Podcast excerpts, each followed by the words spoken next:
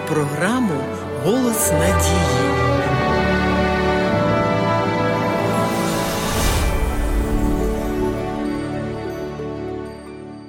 У 14 розділі книги Откровення є така настанова: побійтеся Бога та славу віддайте йому, бо настала година суду Його. Що означає віддати славу Богу? За звичайними людськими мірками можна подумати, що Бог вимагає, щоб його постійно хвалили та величали. Проте більш уважне дослідження священного писання виявляє для нас більш глибокий зміст цього терміну. Спочатку бажано з'ясувати, що таке слава Божа у наших взаєминах з Богом. Якось Мойсей попросив у Бога. Покажи мені славу Твою. У відповідь на прохання Мойсея Бог проголосив наступне: Господь, Господь, Бог милосердний і милостивий, довготерпеливий і многомилостивий та правдивий.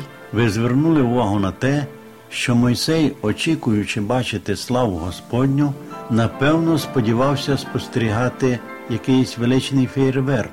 А натомість він чує, як Господь урочисто проголошує про риси свого власного характеру, які насправді і є притаманними Богу, тобто милосердя, довготерпіння, милість, правдивість. Як бачимо, у Бога, на відміну від людини, зовсім інший підхід до розуміння такого поняття, як слава. Господь хоче донести до нас, що слава Божа це його характер. Багато з нас навіть не знають, що означає віддати славу Господу. А насправді це означає відкрити його характер у нашому власному характері і таким чином зробити Бога зрозумілим для інших людей.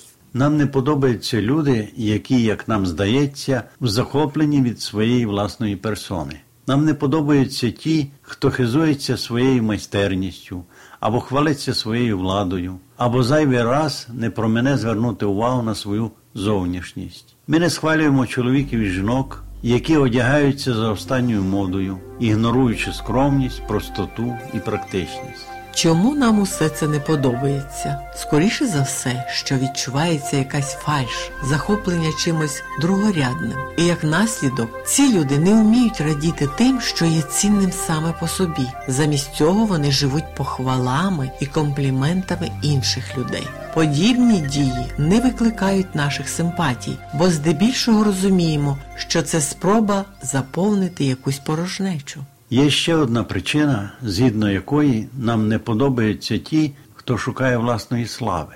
І справа не тільки в тому, що в них відчувається якась фальш, і що вони намагаються приховати свої слабкості і недоліки, але ще й в тому, що вони не вміють любити. Вони занадто стурбовані своєю репутацією, занадто захоплені жагою похвал, і їх не надто турбує, що відбувається з іншими людьми. А тепер будьте особливо уважні. Ми наводили знайомі нам приклади. Та чи не здається вам, що людські примітивні уявлення про славу видаються вельми образливими, коли мова йде про Божу славу? Вважати, що Бог прагне до слави тільки заради власного самозвеличення, є неприпустимим. У святому Писанні сказано: Бог є любов, записав апостол Ян. Тобто Він є джерелом любові. І всі його дії мотивовані любов'ю, а любов не шукає свого, читаємо у першому посланні до коринтян. То що ж Бог шукає бачити в нас, коли каже, що Він нас створив для слави своєї, як записано у 43 главі пророка Ісаї. Виявляється, він хоче, щоб ми були носіями Його слави, відображенням Його характеру, адже саме це і означає на образ Божий бути створеними. Чим більше ми будемо дивитися на славу Божу, тим кращою буде її відображення. Пишіть нам на адресу місто Київ 0471, абонентна скринька 36, голос надії, або дзвоніть нам на безкоштовну гарячу лінію з будь-якого мобільного оператора за номером 0800 30 20 20. Чекаємо на ваші дзвінки.